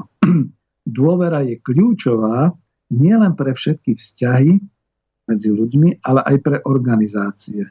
Dôvera je spojivom držiacim spolu jednotlivé časti organizácie. Dôvera je plodom dôveryhodnosti, čiže ľudského správania sa. No a teraz ja to doplním trošku ponad ten text knihy, že tak ako sa z malých firiem súkromných postupne vyvinuli národné firmy, potom nadnárodné, až dnes tie transnacionálne globálne korporácie, ktoré už normálne ľudský nedosiahnu na každé pracovisko v súkromnom vlastníctve takéhoto korporátneho vlastníka, tak sa začali vyvíjať. E, v tých 90. rokoch to bolo skôr ako myslené na tieto kolektívne správanie sa, ako dôvera a podobné veci, ale po krízových rokoch 2008-2009 sa začali skôr vyvíjať a zvrhávalo sa to na neskutočne účinné systémy kontroly, doslova fyzické, finančné, elektronické, ba až psychologické kontrolné mechanizmy, pomocou ktorých sa teda nedôverčiví vlastníci snažia znižovať až eliminovať náklady alebo krádeže z ich súkromného majetku. A to je práve ten problém, že zatiaľ, čo e, títo mysliteľia to písali skôr ako na taký ten iný vývoj hospodárskeho systému kapitalizmu. Nám sa to hodí, pretože môžem to do, doslova potvrdiť, nie je to iba ten Stefan Covey, ale je to aj ten ďalší, ten britský mysliteľ, ktorý píše o občianskom podniku, že veľmi sa nám to hodí a veľmi sa nám to hodí do toho definovať to, že toto bude to správne správanie sa v zamestnaneckej samozpráve. No a Stefan Covey ďalej píše, že dôvera má tri zdroje. Toto je dôležité. Naozaj to robím trošku ako osvetovo, takže prepáčte tí, ktorí chceli diskutovať. A dôvera má tri zdroje. Má tzv. osobné rozhodnutie, potom má inštitucionálne rozhodnutie, to je druhý zdroj, a potom má vedomé rozhodnutie jedného človeka dôverovať inému človeku na základe určitého konania, ktoré ten človek vyvolal takým tým presvedčením o tom, že teda má tú schopnosť dodržať to, čo sa ľudia dohodli. Zložito povedané. Ja to poviem skôr ako jednoduchšie. Osobné rozhodnutie je, že budem dôverovať alebo nebudem dôverovať. To je z oblasti skoro až psychológie alebo možno aj sociológie. A ja to definujem tomu, že keď proste prídete povedzme niekde na trhu do obchodného vzťahu a niekto vám povie, že toto stojí euro 30, tak vy mu dôverujete a zaplatíte mu, alebo mu nedôverujete a idete ďalej. Lenže na pracovisku to tak nejde. Tam tie osobné rozhodnutia prijímame na dosť dlhé obdobie, pretože od tej chvíle, keď ste sa osobne rozhodli a dôverujete, tak predpokladáte, že ten váš kolega v týme, ten váš pracovník bude pracovať tak, ako vám povedal a ako ste sa vy rozhodli, že mu dôverovať budete. Potom to inštitucionálne rozhodnutie je e, taký ten druhý zdroj, to je o tom, že si jednoducho e, samozpráva alebo podnik, definujme to kľudne tak, že podnik, e, sama dohodne so svojimi členmi, že takto sa to bude robiť. Toto je náš cieľ a takto pôjdeme a povedzme nestanoví na to nejaké veľké kontrolné mechanizmy, ale urobí vždy e, nejakú, povedzme počase, nejaké stretnutie, kde si ľudia povedia, že ako je to, prečo je to. A veď to veľmi dobre všetci poznáte. Že a potom tam príde jeden, ktorý povie, no snažil som sa, ale nešlo mi to. Viete, ja som aj bol, ale neboli tam. Viete, ja som to chcel urobiť, ale nepodarilo sa mi a podobne. Urobí to raz, tolerujeme. Urobí to druhý raz, spozorneme. Urobí to tretí raz, už vieme, že je zle. Čiže to inštitucionálne rozhodnutie je väčšinou založené na tom, že dôverujme ľuďom, ale definujme, ako by to mali robiť a keď to tak nerobia, skontrolujme ich. A potom ten tretí zdroj je e, dôverovať inému človeku na základe určitého konania. To konanie je častokrát v tom, že dohodneme sa, povedzme, že tam prídeme v takom a takomto čase a ten môj spolupracovník tam nepríde v tomto čase. Čiže ma nechá na holičkách, musí povedzme niečo robiť sám a, a tak ďalej a tak ďalej. A teraz dojde k tomu, že on potom príde a povie, no nepodarilo sa. Keď vám to urobí druhý raz, už viete, že niečo nie je v poriadku. Keď vám to urobí tretí raz, máte právo nielen mu to vytknúť, ale teda aj ostatných oboznámiť s tým, že no, tento Jožo, Fero, Mišo, tento to nerobí, musím to robiť ja, prestávam mu dôverovať, lebo ja som mu dôveroval na základe toho, že všetci ste hovorili, že ten Jožo, Fero, Mišo to tak robí a robí to dobre. Čiže dúfam, že som tak polopatisticky vysvetlil tie tri zdroje. A musím teda povedať, že tento Stefan Kavi ešte píše, pardon, že ide o recipročný vzťah, že je to skutočne dôvera za dôveru.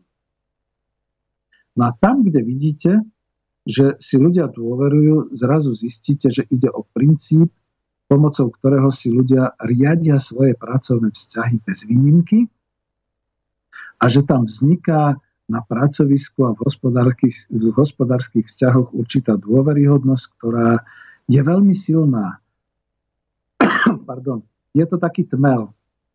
Ja tu hovorím o pracovnom vzťahu, ktorý ľudia teda príjmajú a dávajú, teda stávajú sa dôveryhodnými a súvisí to vždy s charakterom jednotlivca, s jeho kompetentnosťou v práci, s jeho zralosťou ako osobnosti, s určitou integritou, ale to už rúsim až do psychológie a tam bola taká jedna dobrá poznámka, myslím práve toho Stefana Kaveja, že dôvera je rýchlejšia ako internet.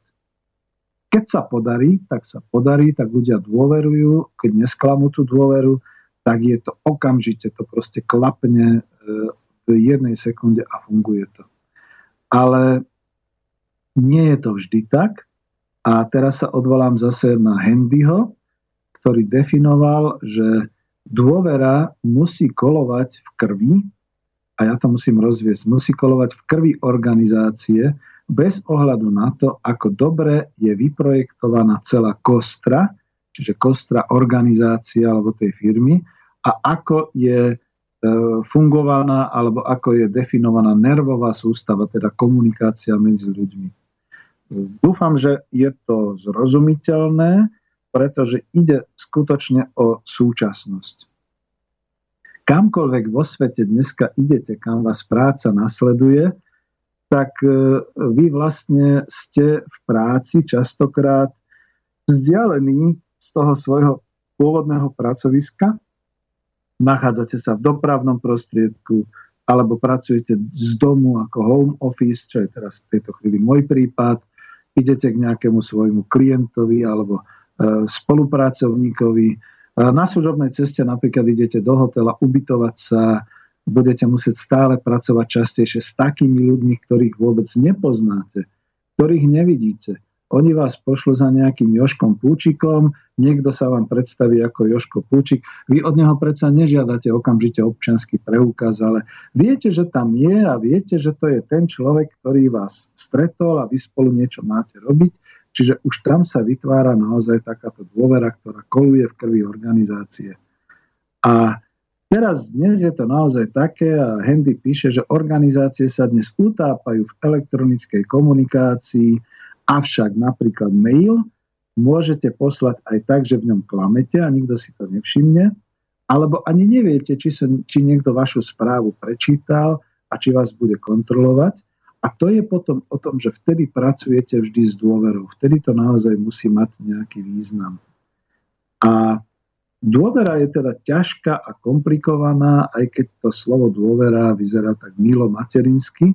A riadenie, na založení, e, riadenie teda založené na dôvere je skutočne definované a závislé od určitých princípov. A je, je tu takých sedem princípov, ktoré si skúsim potom ako nadefinovať ale pre istotu, pretože dlho hovorím, naozaj je to skôr až taká osveta. E, predpokladám, že e, Boris možno má aj nejakú svoju činnosť, ale opýtam sa, či náhodou nebol nejaký mail a potom pôjdem ďalej.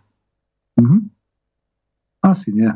No. Peťo, takto dáme si, dáme si Dáme si teraz tú omegu, ktorú som sluboval a nedal som, dobre? Tak teraz idem, idem ten svoj rest nejakým spôsobom vymazať, takže dáme si túto kapelku a dúfam, že teraz už dobre pustím. Môžeme ísť na to?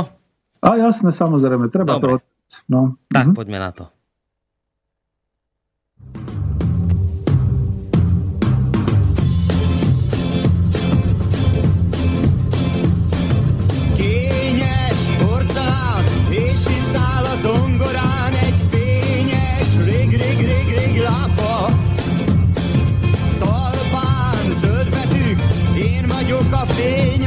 so long.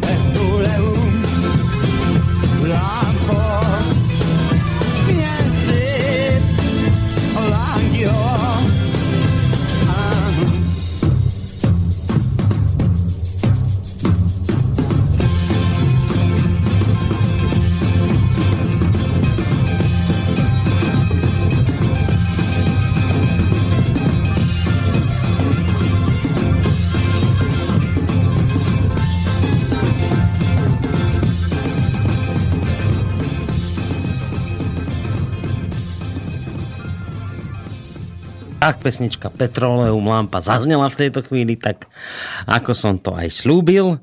No a opäť teda odozdávam slovo do Bratislavy Petrovi Vánkovi. Díky, no takže vidíš, dôverujeme a vypočuli sme si tú pesničku a ja odporúčam ten jingle, teda to tum, tum, tum, teda také tie drums, tie bubny, použiť ako nejaký pekný jingle, keď budete potrebovať. Pretože mi to pripomína jeden film americký, kde to myslím, že aj zaznelo, vzali od, od uh, Omegy, že? Tak, ja, ja mám pre teba ešte, Peťo, maily, ktoré sem prišli, jednak od Márie a jednak od Jána, takže ak, ak môžem, tak hneď by som sa do nich pustil. Pohode. Ja, Majka píše, dobrý večer, podnikateľský život ma prinútil vymeniť zmysel slova dôvera za zmysel slova riziko. Mhm. Toto je prvý mail, samozrejme môžeš naň hneď aj reagovať, ale ja ešte, teda ak dovolíš, tak by som hneď aj prečítal ten druhý uh, od Jána. Ahoj, Boris, pozdravujem aj tvojho hostia. No to ani nie je môj host. Peť, Peť je moderátor a ja som tu dnes len ako technik, takže akurát vás počúvam v práci a ohľadom dôvery. Ja pracujem vo Švajčiarsku v hodinárskej firme. Uh, som na poobednej zmene a mám na starosti uh, 5 CNC strojov. Nikto ma nenaháňa ani nesleduje, uh, ale je to založené na dôvere. Naša spoločnosť má 170 rokov a je to rodinný podnik od založenia. Prečo o tom píšem? Lebo môj šéf a majiteľ mi dôveruje za výrobky, ktoré vyrábam, že budú 100% a že tú dôveru mám má aj svoje výhody. Niekto, nikto ma nenaháňa, nikto nado mnou nestojí a je to všetko o dôvere. Za moju 100% kvalitu viem, že budem viac než bohato odmenený a poberať aj iné výhody v zamestnaní, ale práca, ako sa vraví, keď niekto stojí nad vami a vo všetkom vás kontroluje, je podľa mňa nátlak na zamestnanca, ktorý nikdy nevykoná svoju prácu s takou precíznosťou, ako by mal, keby bol veľmi dobre finančne ohodnotený. Takže všetko záleží na plate a podmienkach od zamestnávateľa. Napísal Ján zo Švajčiarska. Súhlasím. Ako najprv začnem Jánom, že to je veľmi dobré, že dal takýto príklad, pretože za prvé je to malá firma a je vo Švajčiarsku a ja by som veľmi rád počul o takýchto firmách na Slovensku, ktoré presne ako takýmto spôsobom a na dôvere fungujú, pretože vie, že som musel asi trošku aj obmedziť, respektíve zrušiť tú e, reláciu klub zamestnancov. Ľudia neboli ochotní prísť hovoriť o tom, ako sa pracuje na Slovensku a pomimo som sa dozvedel, že je to dosť zlá situácia, takže to je zase ten opak. Ale dobre, fajn. Veď takto to malo byť. Kvôli tomuto tí mysliteľia v manažmente vymysleli, aby teda bola takáto možnosť. A čo tam bolo ešte jedno také zaujímavé, že samozrejme si je vedomý Ján, že bude aj bohato odmenený. No to sú tie veci, ktoré sa na Slovensku nedejú, respektíve iba tu a tam, aby sme parafrázovali kedysi nášho slávneho nejakého bývalého prezidenta. No a čo sa týka uh, pani Márie, to poviem, že práve kvôli tomu, ako by mi nahrala to riziko podnikateľské, práve kvôli tomu chcem pokračovať, pretože je samozrejme, že aj ten Handy, ktorý takto nejak definoval ako tú dôveru v hospodárskej organizácii, ju rozpitval a analyzoval do nejakých tých 7 bodov, ktoré chcem rozobrať, pretože tam je to trošku skryté presne to, čo spomínala. No ale ja tu mám ešte tiež pardon, jeden mail, medzi tým som si pozrel, tým bežala pesnička, že je to príliš teoretické. Ako písali mi a ja to beriem, že to sú niekedy také veci, že pomaly ani dvojhodinová relácia, respektíve keby bol partner podobný v takomto nejakom zmysle, možno ekonom, možno psycholog, tak by sme si ako tak trošku nahrávali. Takto mám občas pocit, že robím taký skôš, to znamená hádžem na stenu, vráti sa mi loptička, znova ju vrátim a skúšam teda, ako e, sa to bude dať vysvetliť. Čiže Márie áno, odpovedie hneď tu v týchto 7 bodoch. Môžem, hej? Ideme mm-hmm. na No, mm-hmm. ja, máš tu ešte jeden mail, ale však dajte tých 7 bodov a potom sa dostaneme k ďalšiemu mailu. Pretože Hej? Dobre. Asi zápal plúc ako pani Clintonová. No, ani nestraž. Dobre, tak ideme na mail od Alenky. Pán Vanka, vaša relácia je skvelá a táto téma o dôvere asi, že ju zaujíma. Je to, mm, je to veľmi, veľmi... Ja si to viem veľmi dobre v práci predstaviť. Vždy v princípe na začiatku dôverujem, ale sem tam sa mi stáva, že niekto naruší dôveru. Ja to nechám tak, veď chápem, že sa niekedy nepodarí, ale všimla som si, že keď e, si to nevšímam, tak nejakým spôsobom nevytknem, uh, počkaj, že keď si to nevšímam, to nejakým spôsobom nevytknem, tak ako by som akceptovala, že sa to môže opakovať znova. No, zrejme, zrejme robím nejaký krok zle a nepracujem, ako ste to hovorili, s inštitucionálnou dôverou, takže asi to 1, 2, 3 a dosť treba aplikovať. Knihu som čítala, je výborná, môžem len odporúčať a poznatky z nej sú aplikovateľné aj v bežnom podniku, nielen v družstve, napísala Alenka poslucháčka. No, ďakujem. Tak to je vždy takéto pohľadkanie, čo máme radi samozrejme. Ďakujem pekne. Ale hneď aj odpoviem e, priamo pani Alenke veľmi rýchle a stručne, veď to je presne o tom, že okrem tej kontroly korunov tá dôvera musí byť o tom, že e, je tam nejaké takéto pradivo, presne možno také, že 1, 2, 3 a dosť. Lebo keď prvý raz niekto urobí nejakú volovinu, alebo sklame, alebo nepríde na čas, alebo oklesne trošku v tej hospodárskej činnosti, tak stáva sa to, samozrejme. Keď to urobí druhý raz, tak je to také, že hm, toho človeka by bolo treba trošku pozrieť, poučiť, pomôcť mu a tak ďalej. Keď to urobí tretí raz a je to človek, ktorý je odborník, tak si ten druhý povie, alebo aj tá organizácia, no, že dobre, tak ako nejak má pokles tej výkonnosti, tak mu pomôžeme. Ale keď to už potom začne robiť chronicky a my všetci poznáme takých tých chronických pardon, chronických e, ľudí, ktorí teda nepracujú dobre alebo majú nejaké problémy, tak už je to o tom, že skontrolovať a keď sa to nedá ani tak riešiť a keď sa nenapraví, no tak samozrejme potom aj v zamestnaneckej samozpráve môže prísť do prácu samozrejme, respektíve na nejaké najbližšej členskej schôdze sa s ním rozlúčia. Takže toľko, za, za to ďakujem. No a vrátim sa ešte k tomu rýchlemu definovaniu, aby to už nebolo príliš dlho, aj pre pani Máriu, to riziko podnikateľské. No to je to. Ten Kavy hovorí, že dôvera nie je slepá. To je prvý bod. Keď si pozrete na to avizo, tak vidíte, že je to v takom žltom, tá dôvera. Čiže to tak nemá byť. Tá dôvera nemôže byť slepá, to musí byť skutočne prehľad. Nie je múdre dôverovať ľuďom, ktorých nepoznáte, ktorých konanie ste nemali možnosť nejaký čas sledovať alebo overiť si, ktorí nie sú angažovaní na tých istých cieľoch, ako ste vy. No a tuto trošku odbočím, že e, v podstate ide vždy o to, že ak teda máte na pracovisku spolupracovníka, už ho poznáte. Ak je to nový spolupracovník, tak sa s ním zoznámite. Nie je dobre a priori okamžite dôverovať 100% podobne, za to sú v týchto povedzme prístupových alebo manažerských, alebo ako by som to povedal, v tom zapracovaní za to existuje nejaký ten postup zaškolenia, ukázania, ako sa to robí, komunikácie, e, od e, komunikovania si, ako to budeme robiť, čo chceme dosiahnuť, všetky tieto veci. A potom samozrejme ten kolega, pracovník urobí to, čo po ňom chceme, poprípadne ešte vždy máme možnosť s ním nejak hovoriť o tom, ako by sa niečo dalo zlepšiť alebo podobne. Čiže to prvé, tá prvá zásada, že dôvera nie je slepá. Jednoducho nemôžete zobrať na pracovisko človeka, ktorého nepoznáte, ktorému, nechcem povedať, že neveríte, ale ktorého nemáte odskúšaného a s ktorým sa teda nedohodnete, čo má hlavne robiť.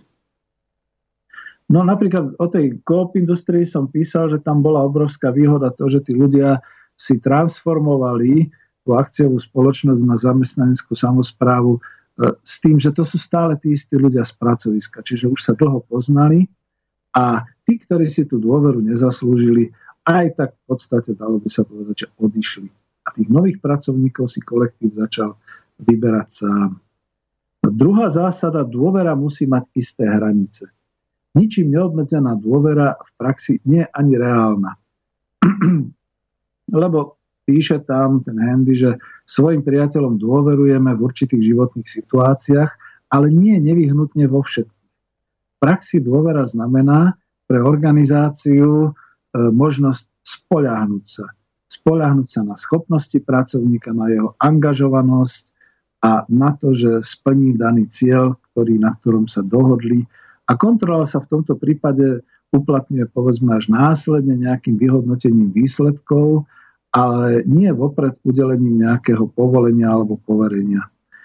No a to, ja to poznamenávam, že v každej organizačnej činnosti sú dohodnuté určité striktné postupy, ktoré vstúpia do platnosti, možno aj v prípade mimoriadných situácií, alebo sú určitou disciplínou pri výrobe a pri výrobnom procese sú často tými hranicami dôvery určité technologické postupy alebo určité limity, ktoré jednoducho nepustia Čiže tak, ako Jan hovoril, obsluhuje 5 CNC strojov, ale on nenastúpil na smenu tak, že niekde ho prijali a rovno ho zaviedli k tým strojom a rovno ho pustili pracovať. Prešiel pravdepodobne zaškolením, bolo mu vysvetlené, ako má robiť, čo má robiť, akým spôsobom má tých 5 strojov obsluhovať, aký teda má mať výkon, aký má dosahovať a potom v podstate keďže to boli určité hranice tej dôvery, ktoré splnil, tak potom naozaj dneska už po ňom nevyžadujú nič. To je odpoveď aj pre tú Máriu. A takisto je tam zásada, že dôvera vyžaduje neustále sa zdokonalovať, neustále sa učiť. Lebo e, vy niečím začnete, potom dojde v tom pracovnom, v tom hospodárskom živote nejaká zmena, vy sa ju musíte naučiť. A teraz ide o to, naučíte sa ju sám, dobrovoľne, svojpomocne, alebo vám pomôže organizácia. Čiže to je to, tá inštitucionálna dôvera, keď prejdete nejakým technologickým alebo finančným alebo akýmkoľvek zaškolením, potom v podstate môžete ďalej pracovať. Ne, nemáme toľko času, aby som to až tak zoberal, ale v podmienkach podniku každý zamestnanec bez ohľadu na svoju pozíciu prechádza nejakým procesom alebo systémom takého seba zdokonalovania A to ani nie je kvôli nejakému že odmeňovaniu alebo pracovným požiadavkám, ale práve preto, aby mohol neustále obnovovať aj seba dôveru, aj dôveru v tú vlastnú profesionálnosť. E, veď poznáme takých tých frajerov, ktorí spáchajú nejakú chybu, povedia, že ups, ale nebudú schopní seba reflexie, nepovedia, že uh-huh, toto som podcenil. No a to, tým, týmto ľuďom väčšinou tá dôvera sa stratí okamžite. Ak môžem pokračovať. A ešte stále je to odpoveď aj pre pani Máriu. Dôvera je nemilosrdná. Na toto chcem upozorniť, aj Hendy pripomína, že dôvera je veľmi krehká, je krehká ako sklo a keď sa raz poškodí, ťažko ju už potom pozliepať. Ak sa ukáže, že sme niekomu dôverovali, kto si to nezaslúži, alebo kto by podvádzal, alebo možno len preto, že nesplnil naše očakávania, že sa na ne nemožno spolahnúť, neodvedie dobre svoju prácu, takýto človek veľmi ťažko získa tú stratenú dôveru späť a častokrát sa stáva, že už to ani nenapraví. Že už v podstate aj v tom kolektíve sa dostane do situácie, že musí odísť. Čiže to je tá nemilosrdnosť tej dôvery. No a ja k tomu poznamenám, že dôvera sa takto v podniku stáva skutočne veľkou cennosťou a snaha nesklamať je niekedy tou najvyššou motiváciou, ale aj normálne v každom kolektíve. Ja si myslím, že pocitujeme to aj v slobodnom vysielači, že teda ak mám nejaké ťažkosti, problémy, ale mám vysielať a treba to, tak tá najvyššia motivácia je vlastne definovaná tým nesklamať. Čiže takto sa dôvera vlastne stáva v organizácii takouto motiváciou, ktorá eh, vedie ľudí k tým lepším výkonom alebo k tomu udržaniu e, tej práce alebo toho výkonu, ako mal doteraz. Ešte stále odpovedám, pretože už to asi dokončím, aby sme to mali. E, dôvera vyžaduje stmeliť svoje úsilie alebo stmeliť sa. Ak má e, celok nejakej tej zamestnaneckej samozprávy alebo organizácie správne fungovať, celé časti organizácie musia splývať tom jednom jedinom cieli. To znamená, ak je, ja neviem, cieľ hospodárskej organizácie e, nielen hospodársky výsledok, ale aj niečo vyrábať kvalitne a presadzovať sa a tak ďalej, tak tomu skutočne každá časť tej organizácie, každý jednotlivec vlastne sa podriaduje, čiže sa stmeluje a v tom je tá dôvera, že hovoríme jedným jazykom, e, vyžadujeme teda to, aby človek v tej práci odovzdal e, nielen podľa toho, čo sa po ňom požaduje, ale teda, aby aj pozeral na tých ostatných, tak trošku vzájomne si pomáhali. Čiže je toto stmelovanie sa. No a už medzi tie posledné, dôvera vyžaduje osobný kontakt. No a to je trošku aj o tom, že čím je organizácia dnes virtuálnejšia, že ty sedíš v Bystrici, ja sedím v Bratislave, niekto sedí niekde inde, spolupracujeme, tým viac je potrebný určitý osobný kontakt, alebo možno aspoň telefonický, alebo aký, pretože tu ide viac o proces nejakého toho vzájomného alebo vzájomnej výmeny toho svojho postoja, tých informácií, proces vzájomného spoznávania sa, než o splnenie nejakej úlohy, pretože tu vieme, tu sme si technologicky nadefinovali. No a potom to posledné, to už bude posledný bod aj pre pani Máriu, dôveru si treba zaslúžiť. Organizácia, ktorá od svojich členov očakáva, že títo jej budú dôverovať, musí sama najprv preukázať, že si e, členovia organizácie e, túto dôveru, že si teda organizácia od nich zaslúži. Ja, jak to povedať? No, môže to byť povedzme tým, že organizácia sa rozhodne, no teraz budem hovoriť skoro o tej firme, o kapitalistickej inštitúcii, e, rozhodne sa povedzme prepúšťať svojich zamestnancov, lebo náklady, lebo e, nemá príliš veľký odbyt a podobne. A tí, čo zostávajú, zrazu zistia, že sa s nimi naozaj zaobchádza iba ako s nákladom, nie ako s partnermi, tak stratia tú dôveru v tej organizácii. A ináč to trošku aj tej pani Mári e, vlastne adresujem, že keďže sme v podnikateľskom prostredí, viem, aké je to veľmi ťažké. Ale pokiaľ nemáte z tých svojich spolupracovníkov alebo zamestnancov, pokiaľ ich nemáte ako partnerov, verte, že tento 7. bod je skôr opačne na podnikateľa. Že jednoducho aj ten zamestnanec veľmi dobre vníma také tie deje v podniku alebo vo firme a začne si všímať, že firme sa povedzme nedarí, tak sa začne obzerať niekam inám, alebo začína zisťovať, že sa deje rôznosť odmeny, to znamená, že obľúbený Joško dostane viac ako, čo ja viem, Mišo alebo podobne a už sa to trhá, už sa to odletuje. Čiže toto sú tie zásady, ktoré treba jednoducho si uvedomiť.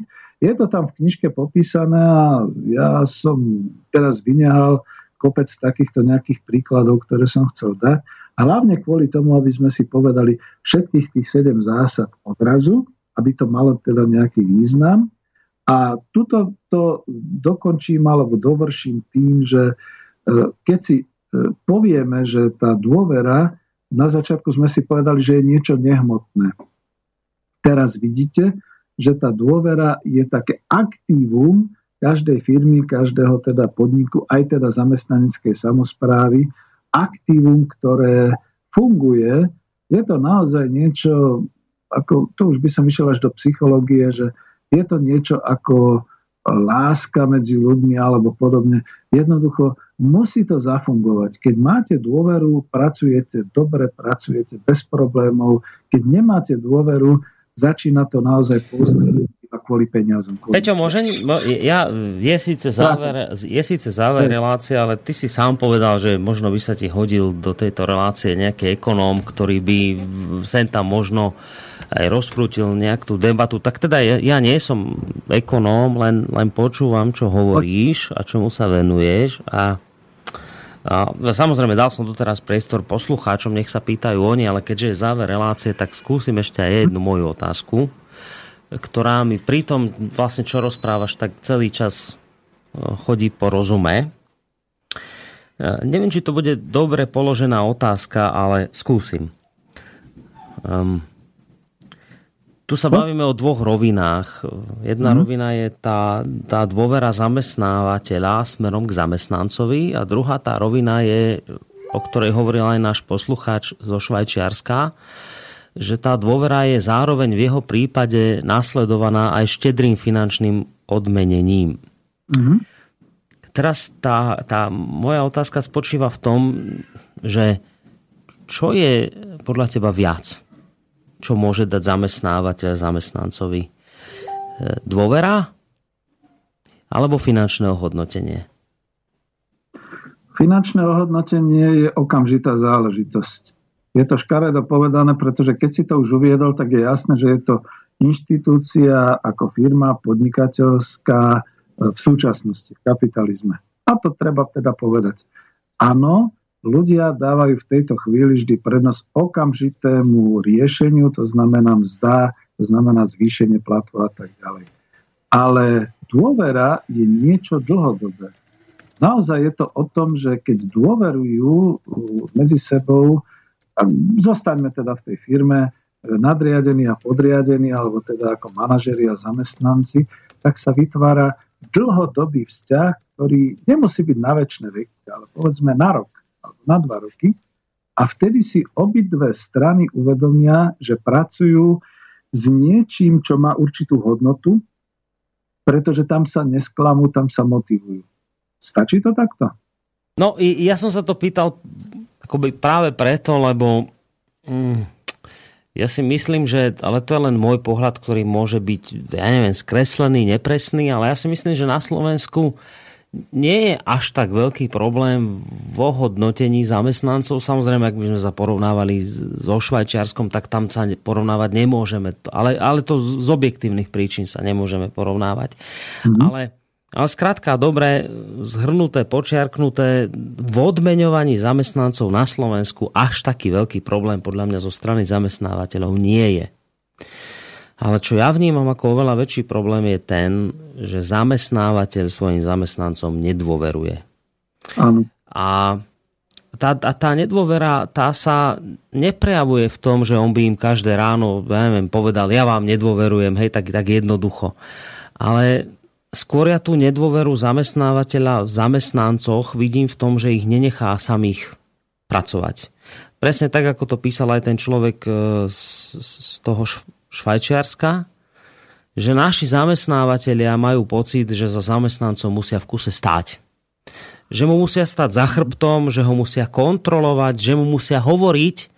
Hej, ja, ja mám taký obraz, taký obrazný príklad, že dám zamestnancovi namaľovať obraz, ale ja ako zamestnávateľ budem za ním stáť a budem mu hovoriť, ako musí namiešať farby, kde musí dať ten strom na tom obraze, kde musí byť tá chalúbka, aké majú byť tie mračná vzadu a toto všetko ostatné. A, a tí zamestnanci podľa mňa by chceli povedať len jednu vec. A chcete mať dobrý obraz, nechajte ma maľovať samého. Ďakujem vám za to, že ste mi dali farby, ďakujem vám za to, že ste mi dali možnosť namaľovať obraz, ale choďte preč nechajte ma malovať, nehovorte mi, aké farby mám dávať, kde a kde čo na tom obraze musí byť. Ale čo vnímam ako vážny problém slovenských zamestnávateľov je v tom, a neviem, z čoho to vyplýva, či z nejakého takého falošného pocitu nadradenosti zrazu, ktorý oni nad tými zamestnancami majú, ale neviem. Neviem prečo. A zrazu ten zamestnávateľ má pocit, že má právo zamestnancovi do všetkého hovoriť, pretože ho platí, pretože mu dáva mzdu. A túto nedôveru zamestnávateľov voči zamestnancom ja osobne vnímam ako, ako katastrofálnu vec na Slovensku, že zamestnávateľia nie sú schopní nechať zamestnancov konať samostatne. To samozrejme neznamená žiadna anarchia ani nič podobné, len proste dať im voľnosť a ja si myslím, že, a týmto končím ten svoj monológ, že tá, tá voľnosť, ktorú by od zamestnávateľov dostali, by sa tým zamestnávateľom stonásobne vrátila. Veľmi si mi to obohatil. Ďakujem veľmi pekne, pretože to je presne o tom. Teraz sa bavíme ale o súčasnosti, naozaj o tej našej kapitalistickej prítomnosti, kde sú zamestnávateľia a zamestnanci, že je to naozaj tak, ako hovoríš a celé sa to zvrhlo niekde tom krízovom období. E, kľudne to poviem, ani manažéri, ani vlastníci už dnes nevyznávajú tie postupy, aj ten team building sa zvrhol na niečo úplne iné, ako bol pôvodne, čiže naozaj tvorba tých kolektívov a tá motivácia v tomto zmysle. A už sa postupuje iba tým odmeňovaním a tou kontrolou. A na mm. druhej strane zamestnanci takisto, ako pokiaľ nemajú oni samostatnú možnosť e, niečo robiť, respektíve robiť to podľa svojho, tak potom im zostáva jediné. Chceme si to dať zaplatiť. No hmm. tak a teraz tu nastáva ten konflikt. Tu to nedajú a tí to, tí to požadujú. A vieš, čo na tom všetkom najzaujímavejšie, podľa mňa? Že v konečnom dôsledku, keby toto, čo teraz hovoríš, tí zamestnávateľia pochopili, tak by získali jeden neskutočný efekt. Nie, nie len to, že by mali zamestnancov, ktorí by v ich firme pracovali radi. To je jeden, to je jeden neskutočný benefit, ktorý by získali, že by ich zamestnanci pracovali pre ich firmu radi a boli by hrdí, že u nich pracujú. To je ešte stále málo proti tomu, čo si myslím, že by získali. A to najviac, čo by ten zamestnávateľ získal, že by mal zrazu oveľa viacej voľného času pre seba samého. Áno, to sú neskutočné náklady. To je, to, je, to, to je toľko, toľko času stojí toho zamestnávateľa kontrolovať všetkých tých zamestnancov, stáť im za chrbtom a väčšine ich sekírovať a dorábať sa nad nimi ako ten, ako ten zemepán nad tým zhrbeným e, Slovákom, čo okopával na pánskom zemiaky. Toľko energie to tých bláznivých zamestnávateľov stojí, keby pochopili, boli schopní uznať, že ich zamestnanci sú dostatočne dostatočne slobodné a ja neviem, aké svojbytné bytosti na to, aby vedeli aj bez ich dozoru pracovať, tak by ten zamestnávateľ prišiel na to, že by v konečnom dôsledku získal jeden obrovský benefit, že by mal oveľa viacej času pre seba samého. Hej, e, no práve o to sme prišli, pretože to sa tu rozvíjalo, ale práve tým, že po tej kríze si všetci zobrali trošku takú tú diktatúru, taký ten diktát, že a my to budeme riešiť, my to budeme rozhodovať, tak e, skutočne sa tá situácia takto zvrtla, ale aby sme boli objektívni, je to tak 80 na 20, čiže ešte vždy je tých 20% nejakých tých organizácií a firiem takých, ktorí teda dajú, tak ako to ten Ján zo Švajčiarska hovoril, že dajú teda na svojich zamestnancov, ale aby to bolo ako princíp, ako naozaj to, čo hovoríme, tá motivácia, aby to bolo takéto aktívum, ktoré sa prejavuje v tom efekte toho hospodárskeho výsledku, tam je potrebná potom naozaj tá demokracia, doslova tá ekonomická demokracia, to právo, aby pracovník bol konzultovaný, aby pracovník postupoval samostatne a aby aj v prípade, že teda má nejaké výsledky, že teda má tú dôveru, tak to akceptovali tí ostatní, že toto je ten postup, ktorý si volil, pretože takto sa to malo rozvíjať v globálnej ekonomike. Nerozvíja sa to. No, ideme asi do záveru, že? Tak, tak, posledných 7 minút a ešte rátaj s tým, že máme nejaké 3, a... 3 minúty pesničku, takže asi už záver, no. Jednak pesničku a jednak tuším, bude česká konference, takže ja tam som zvyknutý, že to už je o 5 minút menej. Takže dobre, pomaly končíme. No za prvé chápem, že to znova bolo také trošku teoretické, vidíš, na ten mail som ešte neodpovedal, že to je práve to, že ja by som bol veľmi rád, keby už boli nejaké príklady z praxe, ktoré ale žiaľ Bohu zatiaľ nie sú, čiže stále máme iba tie príklady z praxe tejto inštitúcie, to je kapitalistický podnik, ktorý ja už definujem ako nedemokratický, nejako demokratický. A za druhé, že však teda končíme, už teda skoro by som povedal až taký ten letný cyklus e, takéhoto osvetového školenia a potom už budeme diskutovať, e, budú tu ľudia. A ja si veľmi vážim, že si teda vstúpil do toho, pretože ty to obohatíš. No, mohol by si byť, povedzme, naozaj opačne môjim hostom, ktorý mi bude klásť otázky, ale nájdem si a budú určite hostia, takže asi záverečná minúta. Každopádne sa poďakujem aj tebe a nielen za technické vedenie, ale aj teda za tento vstup. A ľuďom, ktorí počúvajú, ktorí písali maily a slubujem, že teda budeme už teda v septembri a v tých ďalších reláciách e, možno tak nejak dialogom rozvíjať aj s ďalšími ekonómami, ale aj tým, čo hovorili, oddelím to, že toto je ekonomická demokracia, tam sú ekonomické rozhovory, čiže tam viac majú šancu e, hostia hovoriť ako tu.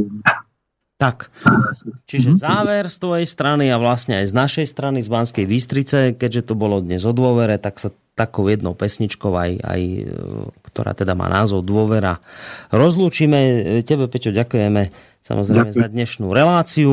Takisto poslucháčom, ktorí sa do nej zapájali svojimi mailami.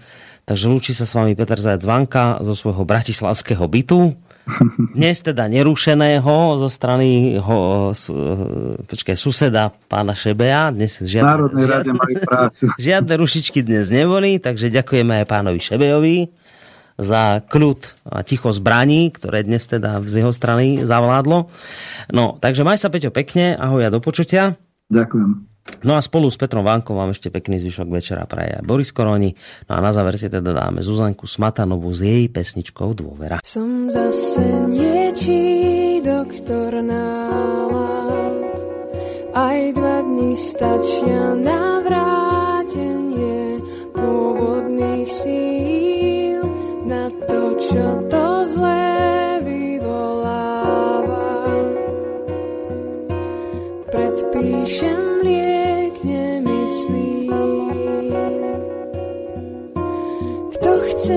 viac, málo nestačí. A dôverou sa nezavďačí.